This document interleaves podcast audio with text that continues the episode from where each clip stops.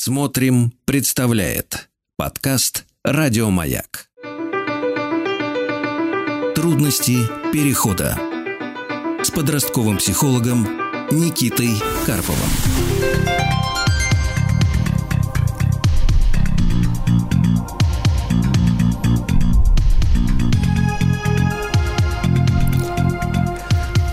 Всем добрый день, добрый вечер. Меня зовут Никита Карпов, я подростковый психолог, и мы с вами встретились в программе «Трудности перехода». Говорить мы будем, конечно же, о подростках, об этом непростом возрасте, от которого у родителей побыстрее сидеют волосы, стираются зубы, а все равно надо продолжать делать разумное, доброе и вечное для тех, кто совсем этого не ценит. А, и давайте мы сразу начнем разговаривать. И у нас есть звонок. Это Нелли из Москвы. Нелли, добрый день. Здравствуйте, Никита. А, спасибо вам, что будете помогать нам на этом трудном пути. А, у меня такой вопрос. Ребенок, сын, подросток, 16 лет, было принято решение в девятом классе, в середине девятого класса, когда это попросила школа, перейти, э, ну, принять решение поступать в колледж. В колледж поступил на желаемую профессию. Э, сейчас 1 сентября, и, соответственно, все поменялось. Окружение, педагоги, статус э, студента. И это стресс, в котором я не знаю, как могу ему помочь, потому что у меня такого доступа уже нет, как к школе, как у родителя студента, и нет такого доступа, как к ребенку, который меняет там четвертый класс на пятый, переходя в среднюю школу, к ребенку. Соответственно, я оказываюсь немножко за бортом и в той, и в другой ситуации. А, в общем, мы ищу варианты, как помочь и поддержать в этом mm-hmm. вот переходе, тогда, когда уже нет такого доступа к дитю. Спасибо большое за вопрос. Очень такой он э, с теплом и э, с любовью и с переживаниями. Э, действительно, в этом возрасте мы очень часто оказываемся уже просто наблюдателями жизни наших детей, и угу. не всегда это легко переносить. А вы говорите, что стресс, э, переживания – это то, что вы mm-hmm. предполагаете, или то, на что он жалуется, то, что вы видите? Это то, что он озвучивает, и то, что я вижу. Он говорит, что он зря принял такое решение, и, соответственно, злится, чувствует, вот, вообще для него ответственность сейчас крайне тяжело дается вот эту вот новую ответственность нести, и винит себя за то, что решение принято, возможно, неверное, что хочется обратно в школу, вот там все было понятно, и школа была элитная, престижная, а здесь просто колледж, хоть и по желаемой профессии. Ну, то есть вот такие у него рассуждения, это больше как и страх, и вина, и вот эта неправильно использованная ответственность, ну, что-то такое. Угу. А что происходит после этих высказываний? Вот он высказался, а дальше он чего-то от вас ждет или как происходит? Ну, э, нет, он идет играть онлайн. Ну, то есть он ждет, конечно, может быть, что я предложу ему вернуться в школу или организую это, но я э, не хочу этого так быстро делать, так бы сразу всем стало легче наверняка э, уйти от этого стресса. Но мне кажется, что тогда я дам ему опыт не идти в новое, не как бы не идти в какие-то ну, контролируемый стресс какой-то, не идти во что-то новое, в новые свершения. Угу. Ну, мы, родители, вообще очень любим наперед думать э, да. и про такие стратегические всякие э, у нас есть переживания. Э, два дня же прошло, я правильно понимаю, от учебы в колледже? Да, всего два дня. Ну, совершенно точно э, некуда торопиться с решениями, и э, то, что сейчас происходит, это его способ справиться с напряжением и с переживаниями. Угу. Слушайте, здорово, что он вам про это говорит. А, и, ну, я думаю, у каждого из нас в жизни был такой опыт, когда мы что-то новое начинаем, и нам настолько страшно, что мы начинаем этого не хотеть вообще. Лучше бы я этого да. не делал никогда в жизни. Вот. Да. И чаще всего это, ну, достаточно просто переждать. И по большому счету от вас, похоже, даже поддержки и помощи не требуется, поскольку на нее нет запроса высказанного, угу. по крайней мере. А важно просто вот на вас это выложить и уйти. Вот ему стало чуть-чуть угу. легче, он занялся своими делами.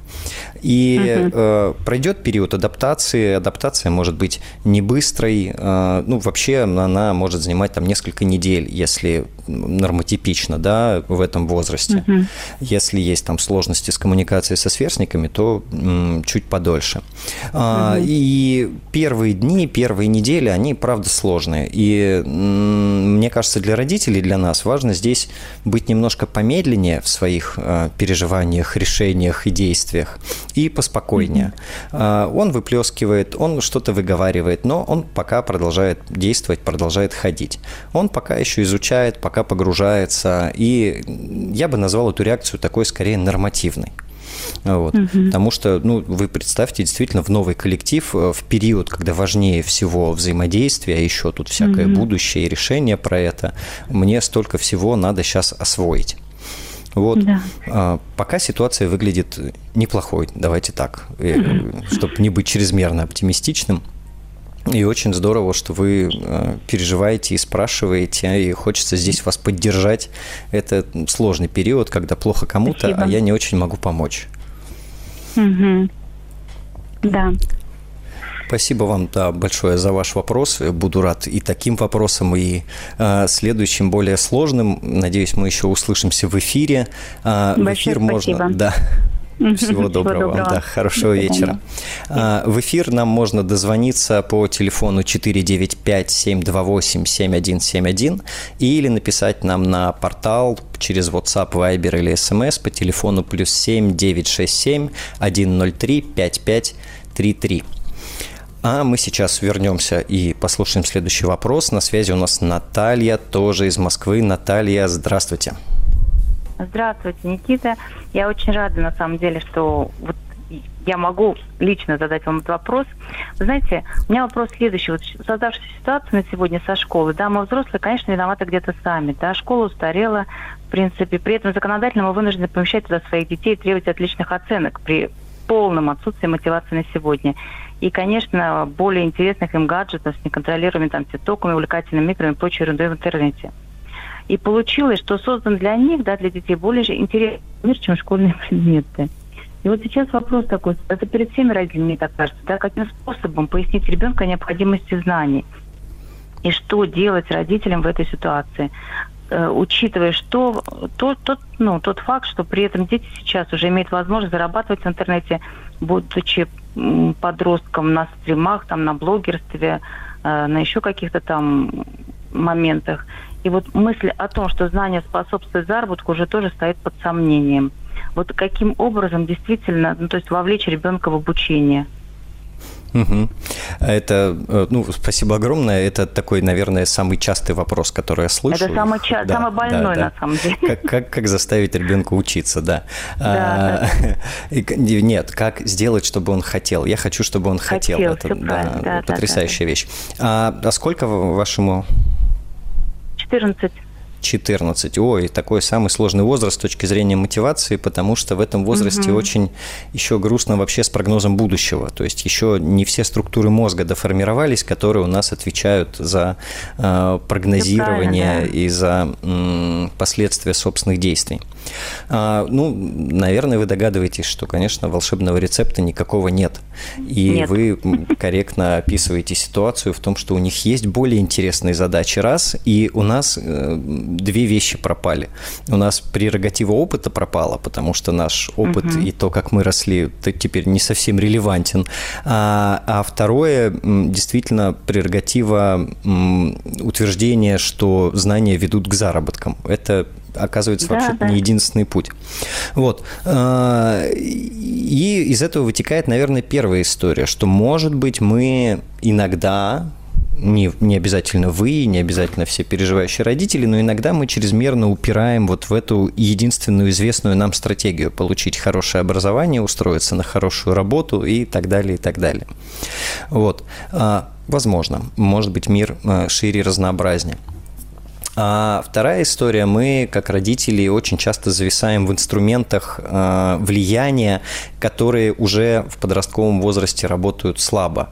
Это в э, формулировании тезисов, нотациях, лекциях, уговорах э, и вот, ну, все, что нам привычно, когда мы рассказываем, как жить. А у подростков же что в голове, особенно вот в возрасте, про который э, мы с вами говорим, там 12, 13, 14, 15 лет. Там ключевая история про то, что родители уже не то.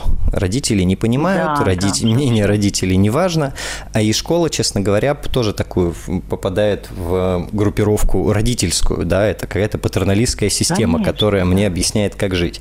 Поэтому тоже значимость ее снижается. И мы из этой роли пользы нанести не очень можем. То есть мы можем заставить uh-huh. уроки делать, а полюбить учебу нет. И захотеть учиться. И вообще какую-то полезную мысль донести.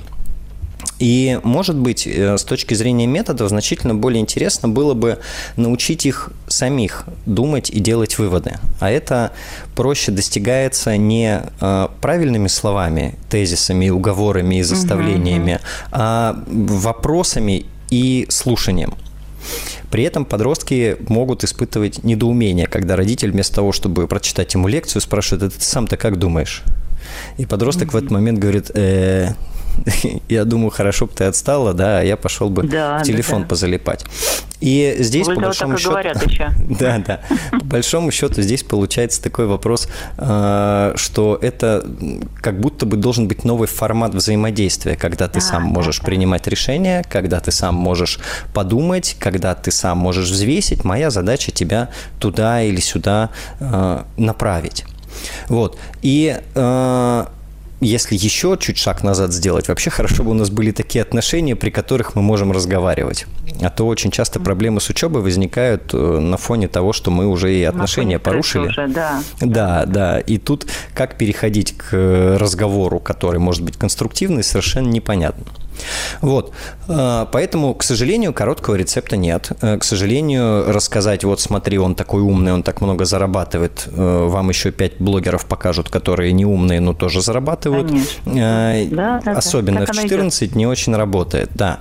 И э, направление, в котором можно двигаться, это выстраивание контакта и такое получение возможности выступать, ну, знаете, как коуч. Я прошу прощения, это не все сейчас uh-huh, любят это слово. А, когда uh мы своими вопросами помогаем начать размышлять. По сути, наша ключевая задача, чтобы его голова начала работать, и он мог сам для себя принять решение, что мне это важно, мне это нужно. Вот. Ну, наверное, так бы я ответил. Я уверен, что на этот вопрос я буду отвечать примерно каждый эфир в той или иной Точно формулировке, так. да, и буду дополнять его с разных сторон. Ну, спасибо большое, что вы этот ящик Пандоры открыли. Да, спасибо вам огромное за книгу прекрасную и за чаты. Спасибо. Вы нам очень помогаете этим. Ну, спасибо. Ну, точно мы тогда с вами на просторах интернета или в эфире увидимся, услышимся. Хорошего вам да, вечера. обязательно. Всего доброго. До свидания. До свидания. А, я напоминаю, что можно дозвониться по телефону 495-728-7171 или написать на портал плюс 7 967 103 55 33. И у нас еще один звонок. Это Ольга из Санкт-Петербурга, мой родной город. Ольга, здравствуйте. Здравствуйте, здравствуйте. Ну, у меня на самом деле такая проблема уже второй год с ребенком. Мальчику 12 лет сейчас на данный момент в мае исполнилось. Перешел в шестой класс. И мы в прошлом году столкнулись с такой проблемой, что он мне постоянно врет, практически постоянно.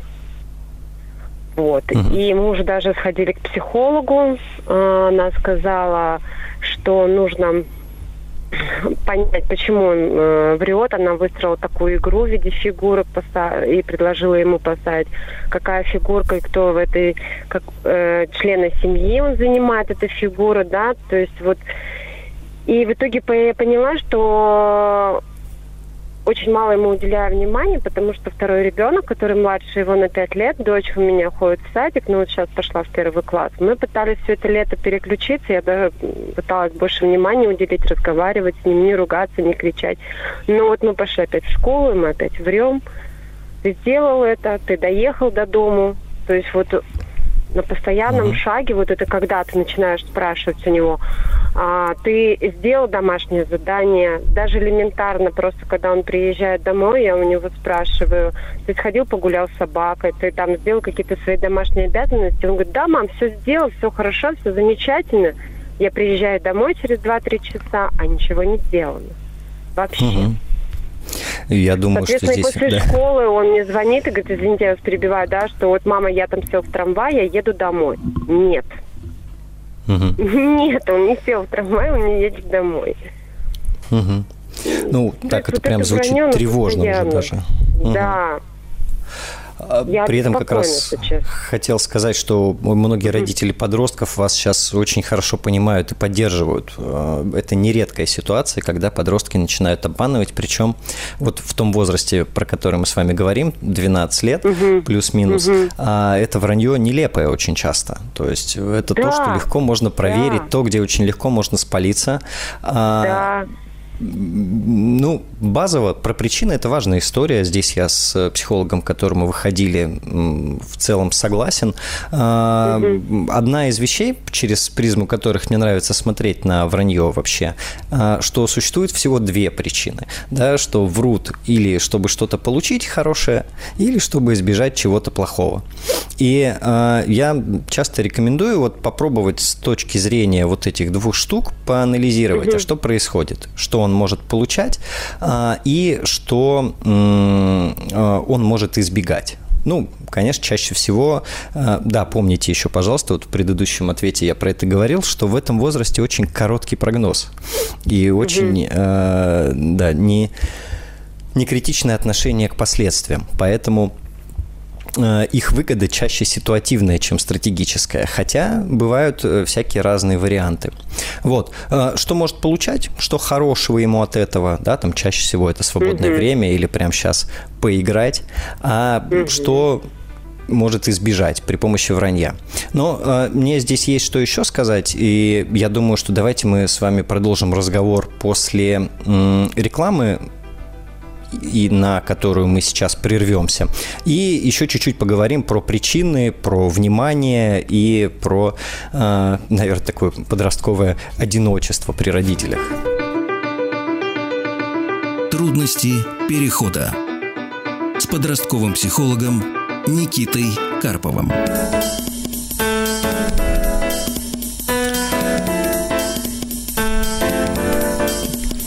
Так, еще раз э, здравствуйте, мы продолжаем. Я Никита Карпов, и это э, программа «Трудности перехода» о том, как выжить с подростками. Напомню, что нам можно позвонить по номеру 495-728-7171, и мы не закончили разговор с Ольгой про э, вранье 12-летнего подростка. Ольга, давайте продолжим. Да, давайте. Ага. Ну, закончили мы, говоря о том, что всего две главные причины врать существуют угу. у людей и у детей. Это или чтобы что-то получить, или чтобы чего-то избежать. А, иногда, помимо всяких разнообразных ништяков, э, важной валютой для ребенка и для подростка является родительское внимание. И вы как раз сказали о том, что этого внимания в целом может и не хватать. Я верно помню? Да, да. Угу. А младшему сейчас сколько? Ну, дочери моей сейчас 6 лет. Вот она пошла в первый класс, в октябре будет 7. И вот эта разница 5 лет между ними, она, конечно, чувствуется, что я все-таки больше уделяю внимания, и все-таки она еще и девочка. Угу. Я тут, конечно, упустила, но я работала над собой, вот честно признаюсь. Вот я и обниматься мы стали больше, и разговаривать так спокойно, выяснять, без напористи. Там не хочет, говорит, ну не надо, не буду выпрашивать. Но вот пошел в школу и опять. Вот опять у нас все началось. Угу. А, ну, я однозначно далек от того, чтобы обвинять родителей в недостаточном внимании к детям. Я э, понимаю, угу. что ну, я сам отец, и у меня тоже двое, и я тоже с этим сталкиваюсь. И старшие дети зачастую переживают, когда появляются младшие, даже не только потому, что младшим больше внимания, а потому что к ним внимание другое. Оно обычно мягче, менее требовательное. Э, у младших да. меньше правил. И э, самое такое, наверное, я вспоминаю себя, я тоже был старшим, обидное, что за младшего радуются по фигне какой-то. А мне, чтобы родительскую радость получить, надо сделать уже какой-нибудь совершить подвиг. Вот. Согласна. А, да, да. Ну, вот так оно, естественно, складывается, к сожалению, к счастью, ну, так это работает. И такие переживания бывают.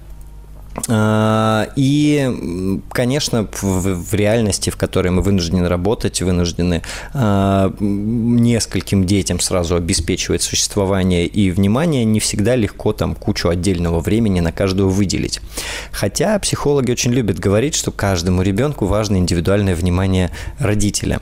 А, я сторонник того, что внимание, главное, чтобы было качественным. Не так важен масштаб этого внимания, как важно качество когда мы не между делом, а когда мы там выделили 20 минут, и мы 20 минут тотально в этот момент с подростком э, в том, что ему важно, интересно. И самый главный секрет в это время не начинать э, пользу наносить не начинать транслировать там разумное, доброе, вечное, не начинать там воспитывать, а просто в удовольствие проводить время.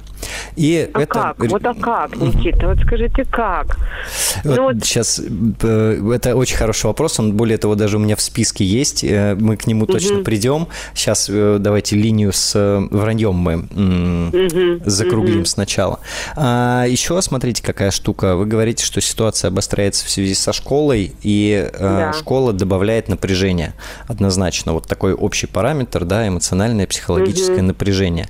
И мы, и вообще все существа, когда испытывают напряжение, стресс, мы начинаем действовать наименее затратными методами, наименее сложными. То есть э, то, те способы, которые психики экономят энергию. Вот выработалась угу. у него какая-то история, вот сказать, чтобы отстали. Да, там потом хоть трава не расти.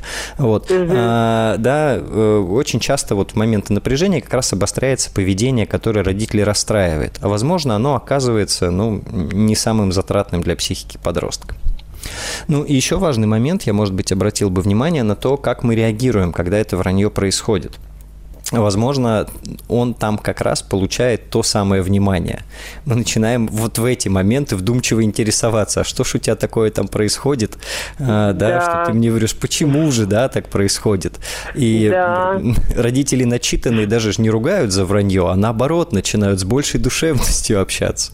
Вот, и вот он, получается, у подростка шикарный рецепт, как получить душевную маму. Надо ей соврать, и тогда э, душевная мама придет обратить на него внимание. Э, ну, возможно, да. Вот несколько э, точек, наверное, да, в которые можно угу. посмотреть и, и понаблюдать. Э, пока это не выглядит как катастрофа, то есть родительскую тревогу тоже можно немножко снизить, э, пока это выглядит как максимально удобное поведение, хотя с нашей взрослой точки зрения выглядит это криво, да, там и, и нелогично. Угу. Но у них своя голова, и она не очень взрослая.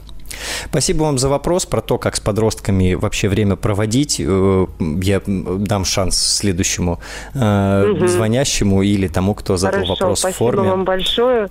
Я прочитала тоже вашу книгу, я в восторге, рекомендую своим девчонкам, моим коллегам по работе тоже, которые вот мамы столкнулись с такого возраста. Вот. Они с удовольствием его купили, читают. Я иногда использую как справочник. Вот честно, что-то забыла, я открыла, прочитала, повторила, начинаю заново работать над этим. Спасибо, Спасибо большое. Это большое. безумно приятно слышать. Хорошего вам вечера. Э, пообнимайте Спасибо. детей, это всегда полезно. Да, согласна.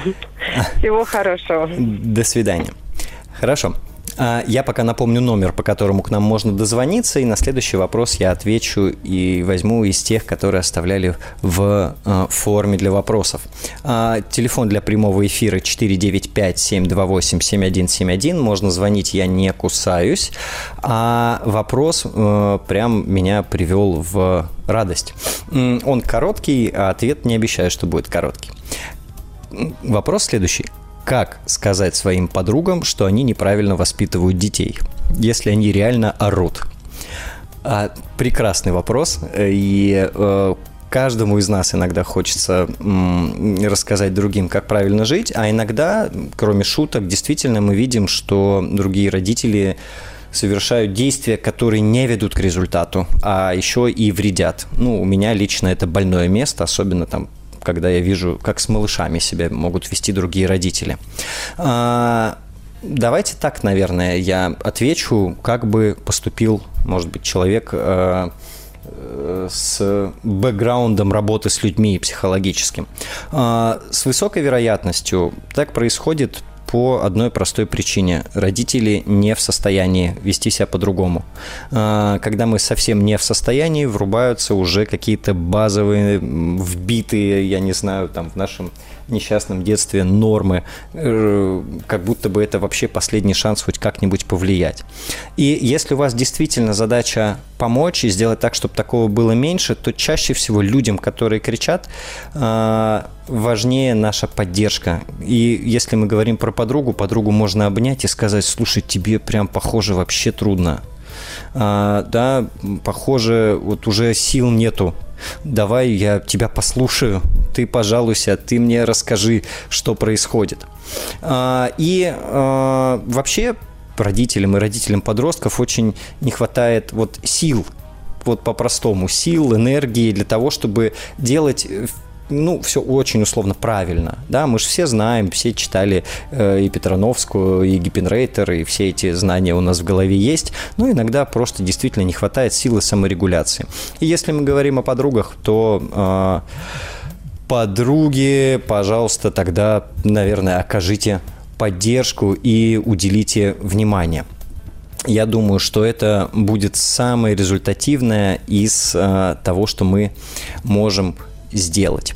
А повлиять на то, как другие люди воспитывают своих детей, мы, к сожалению, не можем, потому что я всегда стараюсь держать это в голове, когда ко мне э, приходит кто-то из клиентов, что я очень мало что знаю про то, как он жил, как он рос, а, какая ситуация сейчас, какие семейные отношения, какой ребенок, как он спал, там, не знаю, первый год жизни. И, а это же все влияет в конечном итоге на наше поведение. И точно не мне судить. Возможно, человек делает самое конструктивное из всего, на что он сейчас способен.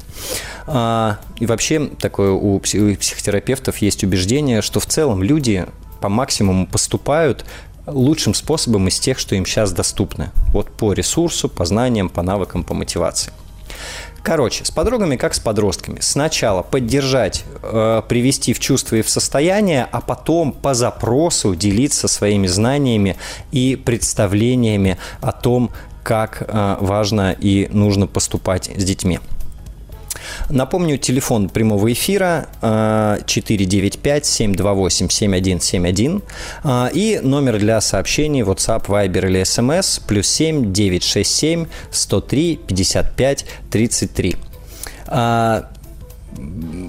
Давайте немного возьмем сообщение с портала, э, как раз через СМС, и возмущенное сообщение, почему звонят одни женщины и по поводу сыновей.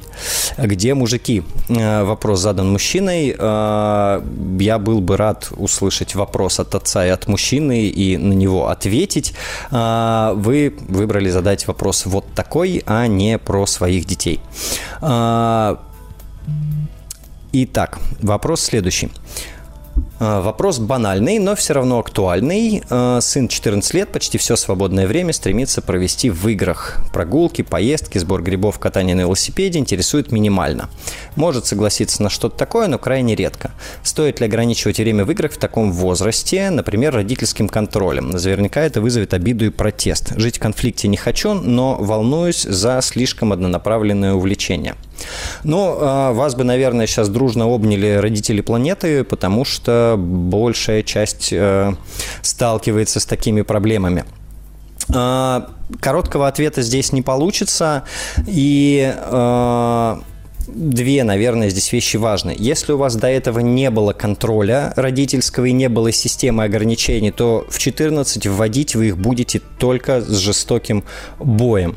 А второе, э, светлая мысль про то, как важно показывать другие грани реальности, э, я, наверное, договорю ее после того, как мы э, с вами сейчас прервемся. Трудности перехода. И снова здравствуйте, с вами Никита Карпов и программа «Трудности перехода». Мы обсуждаем, каким же образом родителям подростков э, выжить с подростками. И мы не закончили замечательную тему, как показать подростку другую сторону жизни, каким образом э, не то чтобы прямо отвлечь его от гаджета, а вообще заинтересовать чем бы то ни было еще. Э, на самом деле у нас не так много инструментов, которыми мы можем повлиять, и то, что вы пишете в своем вопросе, когда вы предлагаете разные варианты, это то, что важно и нужно делать, безусловно. Кто, кроме нас, э, покажет ему э, эти замечательные разнообразные возможности. Э, в зависимости от возраста и отношений эти возможности можно просто предлагать, какие-то можно попробовать продавливать, если у вас это получается и не вызывает там лютого сопротивления. Все знают такой эффект, что если ребенка доуговорить, то он там потом получит массу удовольствия, но не злоупотребляйте.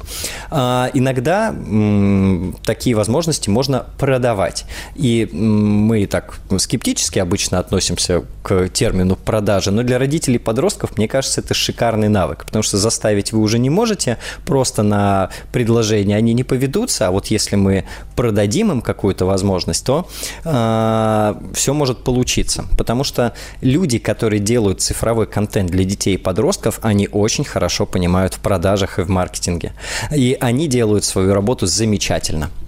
Вот, э, это те направления, в которых можно размышлять, э, те способы, которые можно попробовать. Э, наверное, еще один скажу лайфхак, такая кроличья нора, через которую мы можем привлечь ребенка к каким-то другим интересам. Сначала привлечься самим к его интересам, чуть-чуть погрузиться, поспрашивать, разобраться, чем он таким увлечен и что такого он там делает. Спасибо за вопрос, он был прекрасный. Э, в эти несколько минут еще пару вопросов, или один, наверное, вопрос мы э, успеем. Э, с вами программа «Трудности перехода». Меня зовут Никита Карпов, я подростковый психолог. И тут пару раз поминали книжку, это книжка «Чертовы подростки» моего собственного авторства, где как раз я расписываю, кто они такие, как им живется и как нам с ними выживать. Давайте возьмем еще один вопрос и э, Прекрасный вопрос. О чем разговаривать с подростком? Совсем нет тем для пересечения. Иногда можем обсудить музыку и все. Совместный досуг очень редко, иногда настолки выручают. Сидим рядом и не знаем, что сказать друг другу. А, Вера из Санкт-Петербурга. Вера, спасибо. Э, в такой ситуации мы регулярно оказываемся не только с подростками, но и с другими взрослыми людьми, с которыми нас не очень понятно, что связывает.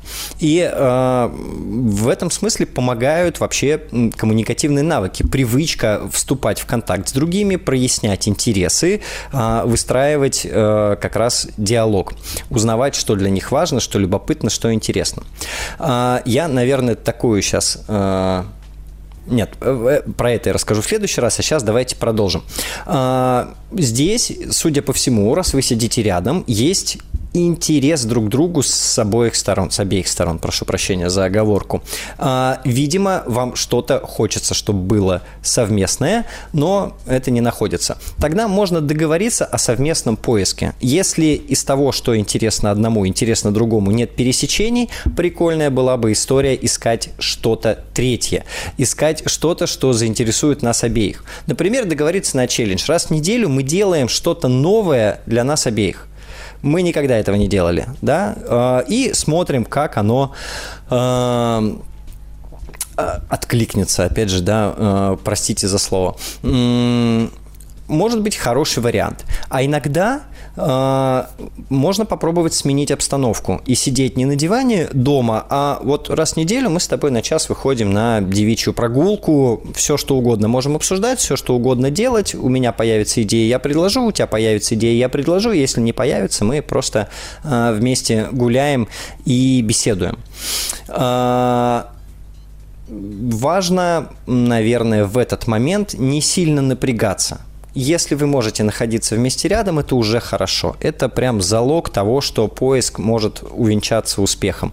Ну и, конечно же, важно не вернуться в родительскую позицию и не начать воспитывать. Очень я прям люблю такие вопросы, которые вот про тему, как с подростком наладить отношения. И мне кажется, это одна из самых важных родительских задач, потому что ничем, кроме как э, конструктивными отношениями, мы по большому счету уже не э, можем повлиять. И давайте мы успеем еще один э, небольшой вопрос – сыну 13 лет, беспокоюсь о том, что часто конфликты со сверстниками спускает на тормозах. Могут высмеивать, обзывать, и он как будто не понимает, что к нему плохо относятся и нужно за себя постоять. Потом обижается и сильно переживает. Он высокий, симпатичный, занимается рукопашкой и очень миролюбивый. Как помочь проходить такие конфликты? Не хочу, чтобы его обижали. Некоторые девочки в классе так себя начали вести. А, Татьяна из Самары. А, смотрите,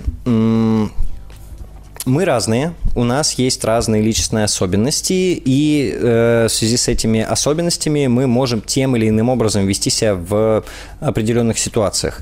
Не всем важно в конфликтах активно реагировать и сопротивляться, и э, себя отстаивать. А, в случае сына я бы, наверное, повнимательнее понаблюдал, а, что из происходящего ее действительно задевает, задевает, а что вообще-то нет. И э, это тоже сильная позиция, когда меня не задевает то, что вокруг меня происходит. Э, это раз история. Второе, э, когда он обижается, когда переживает, это тот момент, когда мы его можем поддержать, когда мы можем ему помочь с этими эмоциями и переживаниями справиться. И это хорошая история, что мы показываем, что его чувства важны, его чувства значимы, и мы можем здесь как родители э, добавить. Э, я немножко не э, сориентировался во времени, и нам пора прерваться. Я продолжу рассказывать об этой ситуации после новостей. Трудности перехода с подростковым психологом Никитой Карповым. А, и снова здравствуйте, Никита Карпов, подростковый психолог и программа «Трудности перехода». Говорим о том, как же выжить с подростками. В прямой эфир можно позвонить по телефону 495-728-7171 а, или отправить свое сообщение WhatsApp, Viber или SMS 7 плюс 7 967 103 55 33. А я продолжу отвечать на вопрос про то, как научить сына отвечать, если его обижают, ведь он такой красивый и спортивный. А, давайте вернемся. Смотрите, а, мы не можем ожидать, что его перестанут обижать. Мы не, не очень за внешний мир отвечаем. Всякое может происходить. Мы можем хотеть, чтобы он с этим справлялся тем или иным образом. А, дать обратно в нос – это всего лишь один из способов, и он далеко не самый эффективный, мягко говоря. Наверное, самое важное – это эмоциональная устойчивость. Это то, на что мы можем повлиять. И здесь мы, как родители, прежде всего, а, можем эти чувства принять, выслушать, посопереживать, а, позволить как будто бы разгрузиться. Есть такой модный эмоциональный термин «контейнировать». А, то, что он переживает по поводу этих конфликтов. И э, в тот момент, когда эмоциональное напряжение спало, когда он стал спокойнее, выговорился, можно задать вопрос, а как бы ты хотел отреагировать? Как бы ты хотел, чтобы происходило дальше? Не что бы ты э, хотел, чтобы я сделала, да, а как бы ты сам хотел себя дальше вести. И вместе с ним обсуждать, как бы он хотел, э, как бы он хотел реагировать, что бы он хотел делать. Э, и это может быть очень хорошее направление, потому что, может быть, он не знает других методов, кроме как ударить, а ударять он не хочет, тем более он рукопашник, и это опасно. Вот. Это может быть интересная тема для беседы. А, ну и если мы говорим о коммуникативных навыках, которых может не хватать для того, чтобы эти конфликты разрешать, то э, совершенно точно э, в городе, в котором вы живете, есть э, группы для подростков, тренинги, где помогают освоить как раз социальные навыки, коммуникация, переговоры, конфликты. Я бы, может быть, потратил время и поискал. А, спасибо вам за этот вопрос. Э, я люблю отвечать на вопросы, э, которые пишут, и очень люблю отвечать на вопросы, которые задают голосом. И, э, насколько я помню, у нас есть звонок. Анастасия из города Москвы, здравствуйте. Да, Никита, здравствуйте. У меня действительно есть вопрос, и он касается моей дочери. Сейчас ей 12 лет. И э, проблема, по которой я хотела бы задать вопрос, связана с откладыванием дел на потом.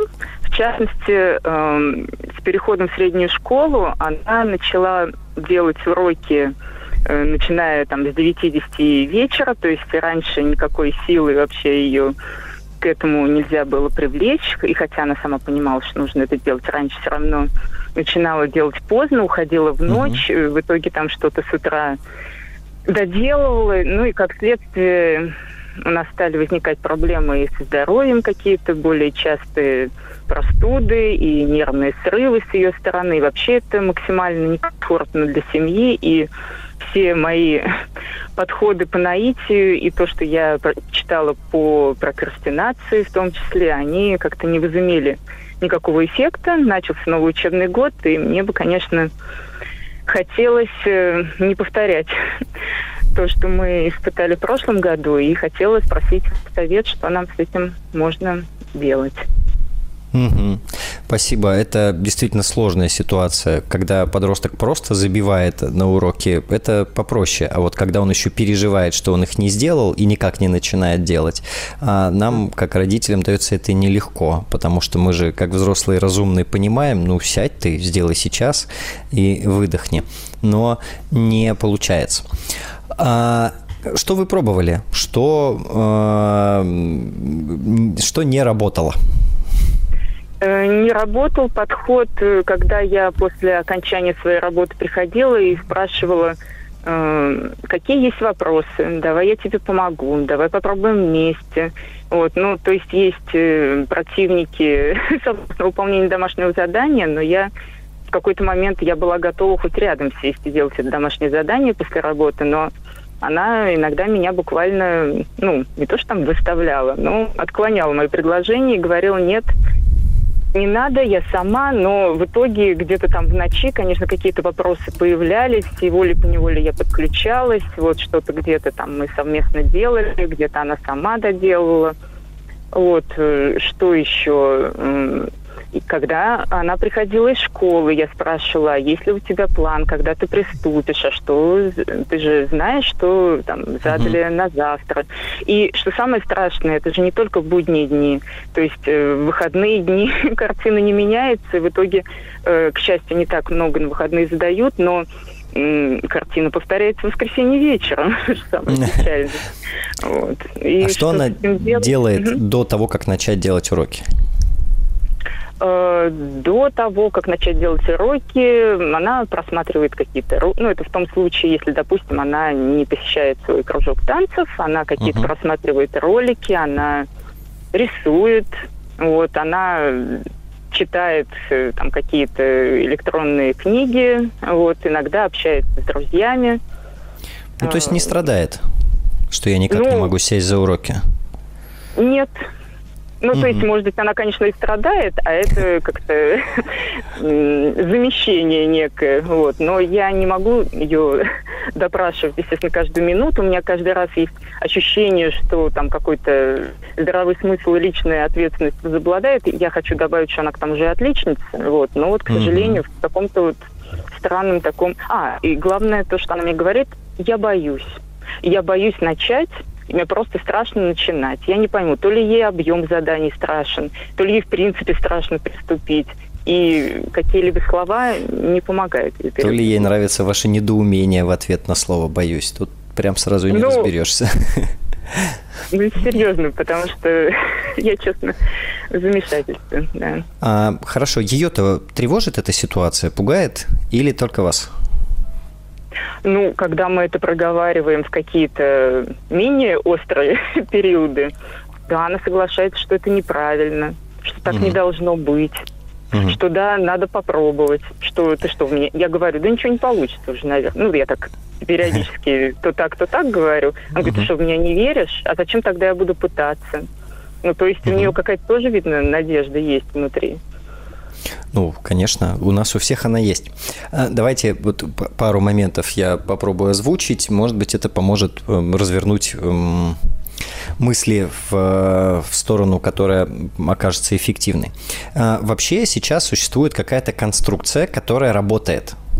А, она с нашей взрослой точки зрения кривая, косая, там странная, ведущая к грустным последствиям, но я подозреваю, с точки зрения 12-летнего а, подростка, она вообще-то работает. Она отличница, она успевает потусоваться, поделать то, что ей нравится, она успевает пострадать и получить внимание, она успевает сделать уроки, а, и вообще неплохо все выглядит, честно говоря. Если мы рассматриваем ситуацию глазами 12-летнего подростка. А, да, мы-то переживаем за будущее, там что-нибудь, за то, как скажется недосып и так далее. Будущего в, в голове 12-летних не очень много присутствует. Вот, это раз мысль попробовать, да, просто такой взгляд примерить и, и посмотреть, что с вашим состоянием будет. Потому что мы же тогда, получается, к разговору с, об уроках подходим с большим внутренним напряжением. А то вдруг опять она там до часу ночи сидеть будет. А, вторая история. Может быть, наша помощь нужна не с уроками, а с организацией да, вы хороший вопрос сформулировали, как я могу тебе помочь, да, там с домашкой. Может быть, хороший вопрос, как тебе помочь начать в то время, в которое ты хочешь начать. Я могу к этому времени чай с плюшками приготовить или купить 16 будильников. Как тебе вот с этим помочь, самоорганизацией? Вот. А, может быть такой акцент, да, и посмотреть, что будет происходить. А, и следующая история посмотрите, насколько вы на это способны. Это звучит э, легко, а реализации достаточно сложно. Что произойдет, если вы не будете вот в это включаться, да, вот в то, как она готовится, в то, как она м- учится и так далее. Вот что, что, что будет и сколько вы времени можете себе дать, да, для того, чтобы не включаться и посмотреть.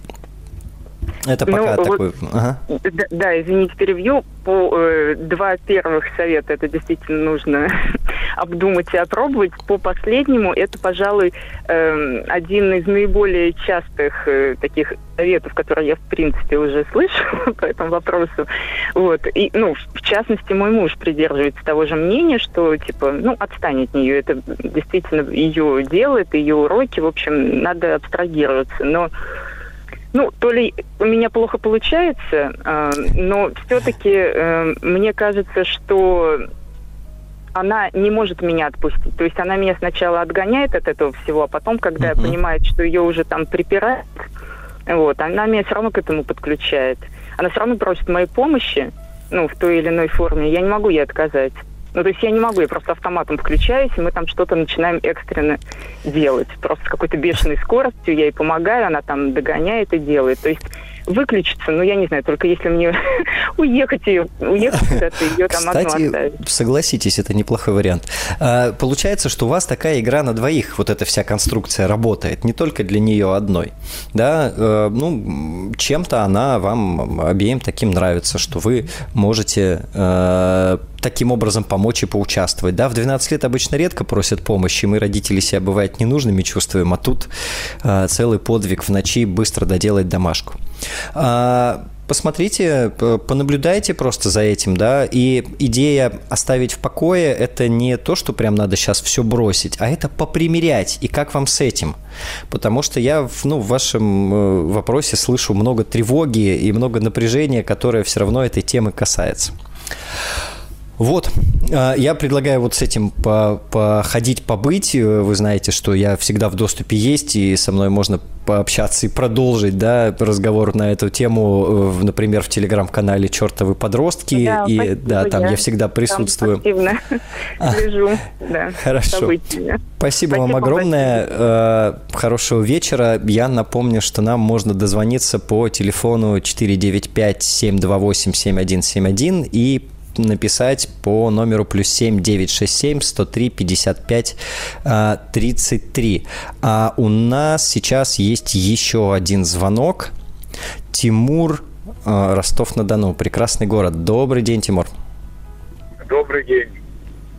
Вопрос, собственно, какого характера? А, семья, четверо детей. Двое старших ребят, две младшие девочки.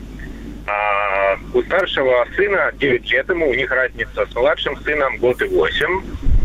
А, у старшего сына наблюдается такой не очень приятный режим, я его бы, наверное, назвал подлости. Ну, мы его, по крайней мере, так в семье прозвали, насколько он там педагогичен, так, педагогичная такая формулировка, это вопрос десятый уже, но суть. А, то есть для него у старшим детям под шумок толкнуть, обидеть, сломать какую-то игрушку является нормой. А, понятное дело, было бы классно, если бы он это, э, если бы эту историю еще бы не видели родители, то есть мы, мама с папой, да, вот mm-hmm. по-тихому пнуть, а, чтобы ребенок там расстроился, не обязательно заплакать, там сломать игрушку, э, что-то вот такое вот неприятное такое совершить. А, пробовали разные методы. Ну, мы как прогрессивные, начитанные, понятное дело, первое дело, первым делом мы садились и разговаривали, ну, сынок, как бы так делать нельзя и прочее, прочее, это как минимум ненормально. Вот. А, к сожалению, из разговора не смогли добиться а, того, что, что он этим добивается. Ну, ну, просто, ну, не знаю, ну, не хотел. Вот примерно такие неконструктивные ответы. А, потом мы начали предпринимать, что, ну вот смотри, ты сломал там брата машинку, да, ты там тогда свою машинку, пожалуйста, отдай ему. Ты же его сломал, как бы, ну, по-честному, да, дашь на дашь. А, мы пришли к тому, что фактически машинок у ребенка у старшего нет уже.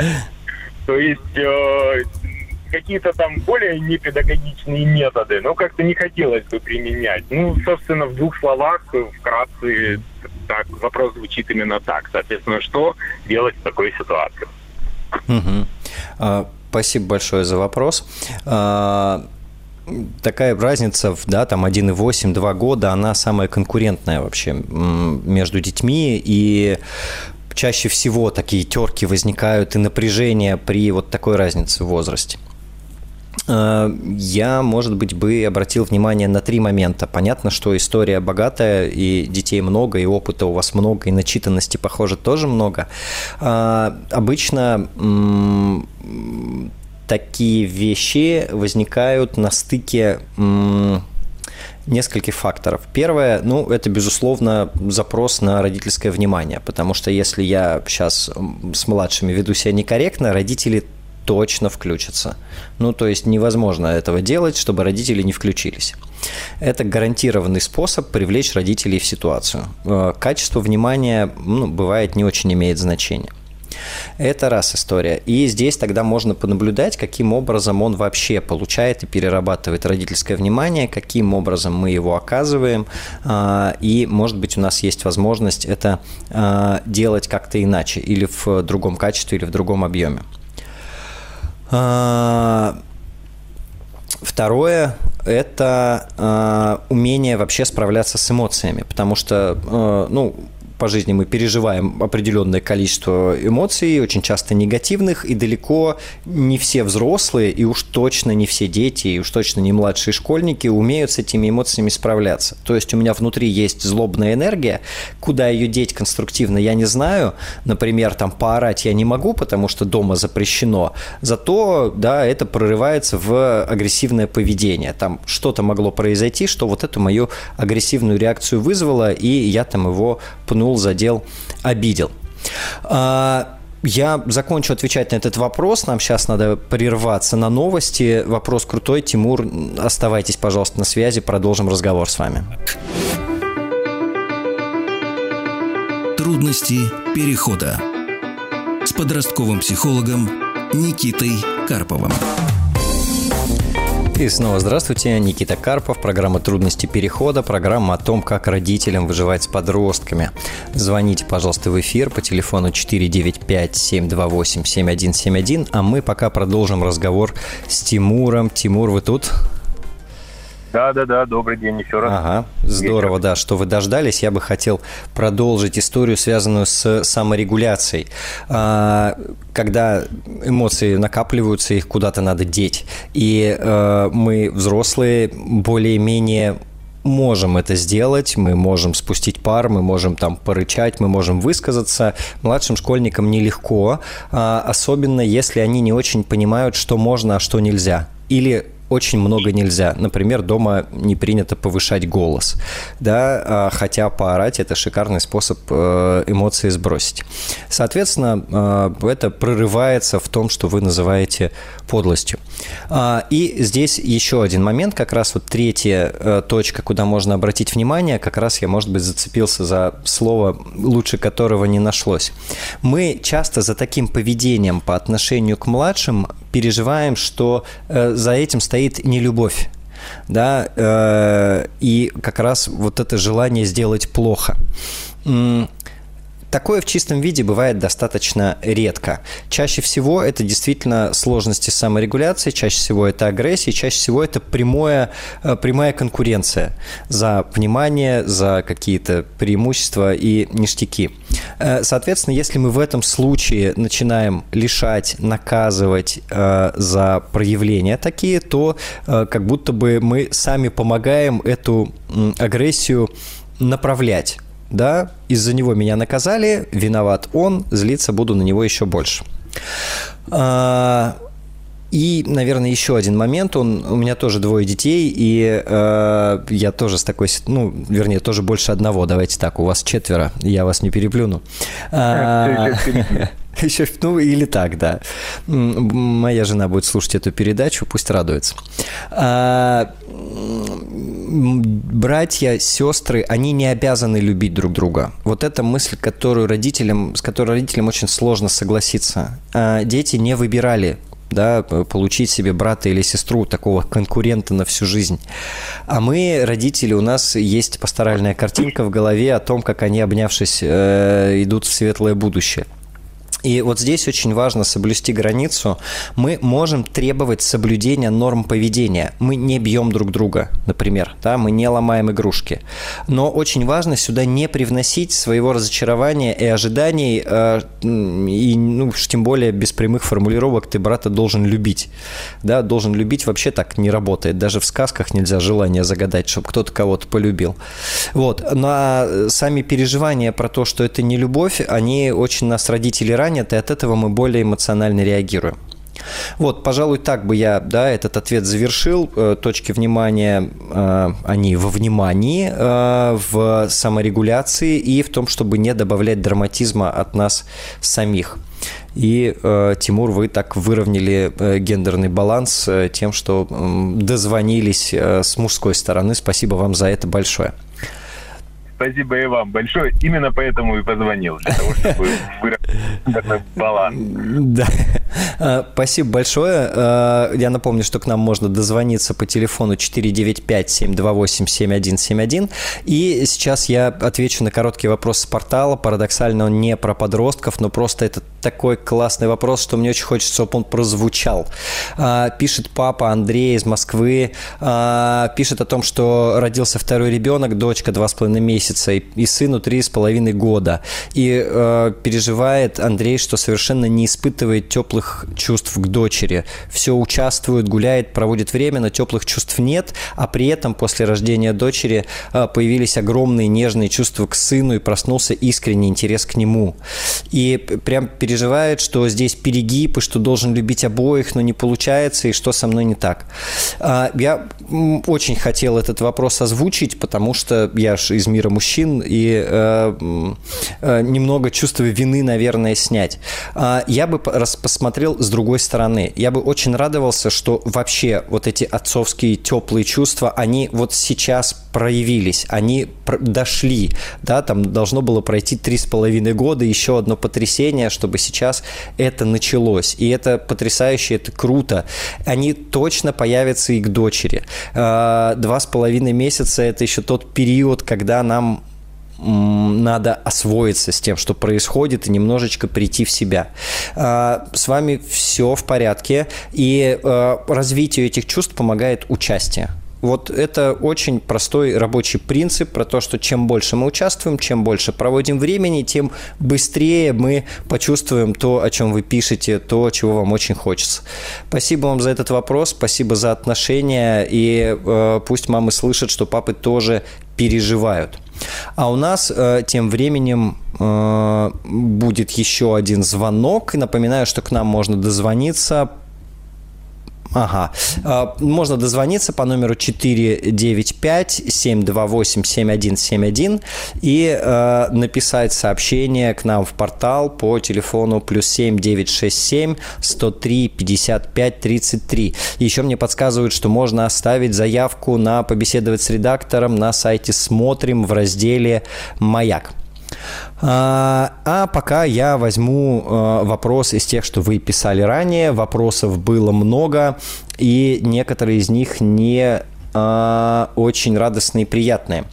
А, дочке 12, она поссорилась с подругой, которая целый год говорила о суициде. Я только сейчас об этом узнала, и дочь говорит, что устала это слушать. Как помочь подруге? Должна ли я рассказать ее родителям или классному руководителю? И норма ли в 13 лет а, много рассуждать о том, чтобы уйти из жизни? А, несколько вопросов в одном. А, первое, наверное, что здесь важно, это уделить внимание а, дочери и ее переживаниям, да, убедиться, что ну, она ок, с этой информацией. Но, судя по тому, что вы пишете, дочка здорово свои границы выставила. Нормально ли это? Так бывает, что в возрасте 11-13 лет подростки думают, ну и чуть постарше, э, мысли, связанные с суицидом, и бывает, что они их озвучивают и обсуждают с друзьями и подругами. А, я не могу сказать, э, связано это с суицидальными намерениями или нет, слишком мало информации. Но очень часто это просто одна из важных тем, которые внутри психики подростковой надо переработать. Жизнь, смерть, то, насколько я этим управляю и так далее. И очень часто это просто разговоры иногда история с суицидом становится предметом манипуляции с подругами и друзьями, соответственно. Э, очень здорово, что ваша дочь в это не включилась. Коротко, надо помогать, не надо помогать. Слушайте, даже у психологов, в этике психолога прописано, что если есть основания предполагать суицидальные намерения, то да, можно нарушить э, принцип конфиденциальности. И если у вас есть контакт с мамой, я бы попробовал с мамой аккуратно поговорить с точки зрения того, чтобы она обратила внимание, а что происходит с дочкой, да, э, чтобы можно было квалифицировать. Это просто поговорить, это просто манипуляции, просто переживания, или это действительно очень плохое психологическое состояние состояние. Классный руководитель, не уверен. Я бы, наверное, искал контакт с мамой, но это сложная моральная дилемма. Спасибо вам за этот вопрос. И э, с нами на связи Надежда, город Москва. Надежда, добрый вечер. Добрый. Что у вас за вопрос? Да, а, у меня вопрос следующий. А, у меня старшая дочь, 16 лет, она а, очень хорошо учится, она целеустремленная, классно, там экзамен на пятерки, причем готовилась сама, умница. Но а, что касается какого-то бытового интеллекта, скажем так, вот здесь вообще просто, просто по нулям. Например, вот э, делает вот строго то, что ей сказали. Дальше никак. Ну, например, дурацкий может быть пример, что я убираю только посуду, которая с раковины в посудомойку. То, что на столах, не беру. Это не мое я не хочу, а что надо было. Вот. И вообще, какой механизм вообще у подростков, и вообще поддается ли это какой-то, не знаю, корректировке, пониманию, разговоры были, и личным примером, и все. Вот, вот нет, и все. Только вот то, что сказали, и дальше все никак. А, так всегда было? Ну, скорее, да. Ну, то есть она в своей комнате что-то вот делает, да, все хорошо. Но что касается общего пространства, вот нет. Угу. А старшая, значит, есть еще дети? Да, да. Младше, младше 9 лет, но тут вообще просто швах. Здесь у нее вообще ничего не включается голову просто. Э, то есть на младшую надежды нет, а хоть старшая. А вам действительно нужна помощь или просто важно увидеть участие? Ну, и помощь, естественно, и участие. Ну, Мгм. участие, скажем так, я бы это для меня это а, показатель некого некой взрослости, вот а, такой ответственности, вот. А помощь, ну, потому что я реально одна не справляюсь в квартире. Мгм. Слушайте, ну, если этого 16 лет не было, то достаточно трудно будет внедрить сейчас. Ну, по крайней мере, там, гуманными, конструктивными методами какими-то. А, остается уповать, что когда будет жить отдельно, это будет уже ее головная боль, а не ваша. А, а, ну, давайте попробуем, да, попробуем здесь предположить, что можно сделать. Если речь о том, что она делает не так, как вам хочется, возможно, тогда важно точнее определять, как вам хочется. Когда заказывают клининг, э, тщательные хозяева квартиры чек-лист оставляют, да, что должно быть сделано. Может быть, попробовать именно этим образом. А может быть, задать вопрос напрямую. Слушай, что я могу сделать, чтобы ты мне помогала? Мне действительно нужна, важна твоя помощь. А, Поговорить с этой точки зрения, а не с точки зрения, ну ты же обещала прибраться, и где это все? Потому что это же мы на флаг берем эту историю с уборкой, и э, уже дети и слышать про нее не могут. Вот. А, а может быть, просто подождать уже не так много времени осталось, и есть более интересные темы для разговора. Так тоже бывает. А, Спасибо вам за этот вопрос. А, Мы вернемся в нашу передачу «Трудности перехода» после новостей. А, Завершаем? Трудности перехода. А, и снова здравствуйте, Никита Карпов, программа «Трудности переходов» о том, как выжить с подростком. В эфир к нам можно дозвониться по номеру 495-728-7171. А, я хотел бы да, ответить, наверное, договорить с Надеждой, мне кажется, я так резко э, завершил этот разговор. А, иногда для нас а, уборка дома и участие подростков в уборке – это не просто техническое участие. Мы хотим, чтобы это было с душой, мы хотим, чтобы это было без особого запроса от нас, чтобы они там в идеале сами видели, что, что и где, когда надо сделать. И я в таком случае, ну и да, и э, уборка для подростков часто оказывается полем битвы. Вот учеба, уборка, дверь в комнату, телефон, э, им же важно от нас, от родителей отделиться. И вот та тема, в которой мы больше давим, та и становится полем, э, в котором скрещиваются мечи. И э, здесь можно попробовать э, сменить риторику с обязательств на помощь на просьбу, а, снизить количество своих переживаний на эту тему. Непомытая посуда или не так помытая посуда – это не плевок в душу, это просто фокус внимания у подростка вообще на каких-то других вещах. А вообще, конечно, терпение и сил вам, и иногда очень обидно быть на сервисе у тех, кто это не ценит, а это практически со всеми подростками так бывает. И у нас э, звонок Елены из города Архангельска. Это вообще моя родина. Елена, здравствуйте. Здравствуйте, Никита. Я хотела бы задать вопрос про буллинг э, в подростковом возра- возрасте, когда приходится переезжать там с места на место, и не всегда э, тот коллектив, в который попадает ребенок, он, может быть, для него его там принимает. И если когда он маленький, мы его можем как-то уберечь, э, а когда подросток, это сделать намного сложнее. Но переживаний гораздо больше и у ребенка, и у родителей. Мгм. А, ну, вы абсолютно правы. А какой вопрос? А вопрос, как вот, что, как можно помочь ребенку адапти- научиться адаптироваться и защищать себя, ну, в, ну, в коллективе, который, может быть, тебя не принимает, как правильно себя вести? Мгм. А, можно я уточню? Это вопрос сейчас про конкретную ситуацию или вот в общем? Это у нас была конкретная ситуация в прошлом году. Ага. То есть мы переехали э, в, э, в другую школу, то есть мы переехали в другое место, и ребенок в новый коллектив в школе попал. И эм, в течение года я уже понимаю, что ему там было плохо, и когда я э, попросила его поговорить с психологом, то психолог мне потом дал обратную связь, сказал, что да, действительно у него там буллинг, то есть это все не очень как-то хорошо там у него. Мгм. Хотя он мне об этом практически ничего не говорил. Угу. Спасибо, что вы добавили. Наверное, я бы с этого момента и начал. Э, мы не можем защититься от того, что где-то будут плохие люди, которые захотят э, попробовать обидеть. Но э, что мы можем сделать, как мы можем повлиять для того, чтобы или рано заметить, или быстро справиться, или суметь помочь.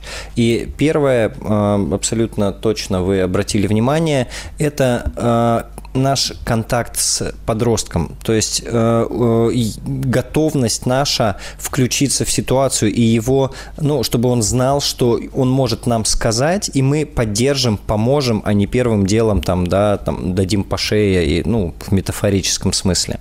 То есть э, это залог вообще такой глобальной безопасности, что если что-то происходит, мы первые об этом узнаем и придумываем совместно, что и как мы можем сделать. А, и, ну, безусловно, на отношения много факторов влияют, и в течение всех программ я так или иначе да, про это буду говорить. А, вторая история, что а, я не верю, наверное, в какие-то конкретные методы и техники, потому что ситуации разные, и люди разные, но я убежден в том, что человек с более-менее стабильной самооценкой и с э, достаточной уверенностью в себе, он меньше рискует оказаться в ситуации, когда э, его обижают или его травят. И на это мы тоже до определенного момента можем повлиять. Э, как минимум не э, расшатывать и не раскачивать своим родительским там критиком, критикой, обесцениванием э, и так далее. Здесь, э, как на несколько вопросов назад я отвечал, тоже могут помогать э, подростковые всякие тренинги, связанные с коммуникацией, с уверенностью. Здесь помогает разнообразный жизненный опыт, когда я много что пробовал, много что делал, часто бываю в разных компаниях, лагеря, кружки, секции. То есть набранный коммуникативный опыт сильно облегчает мне вхождение в любую другую новую социальную группу. А, очень круто на э, уверенность влияют умения. Если я что-то умею хорошо, это само по себе, вот мое внутреннее состояние делает стабильнее, делает прочнее, ну и, соответственно, мое э, поведение безопаснее. А, ну, следующее, в чем мы можем помочь, хотя бы создать возможность, это, ну, непосредственно коммуникативные навыки. Как разговаривать, как спрашивать, как посылать, но не напрямую мы редко можем подросткам сказать, как им делать, а, а да, организовав им возможность таким навыкам поучиться. Но на самом деле это очень все похоже с уверенностью. Здесь тоже можно вести речь как о тренингах, так и просто о большом количестве а, опыта. Ну и э, здорово, если и это и нам обычно спокойнее, и подросткам спокойнее, если есть четкий протокол, если и мы, и они знают, что делать, если ерунда началась да, кому идти, что говорить, что мы делаем дальше. Как будто бы такой, знаете, план спасения на всякий случай. Вот, э, мне кажется, вот э, здесь несколько пунктов, в каждом из них э, есть что-то, что, на что мы можем повлиять, и я надеюсь, что ваш сын не столкнется в ближайшее время с такой ситуацией. Большое спасибо.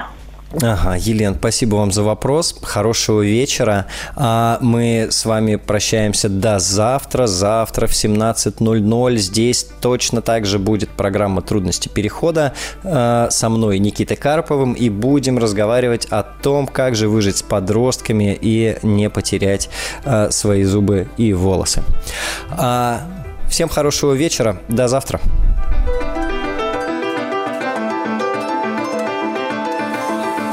Трудности перехода. Еще больше подкастов «Маяка» насмотрим.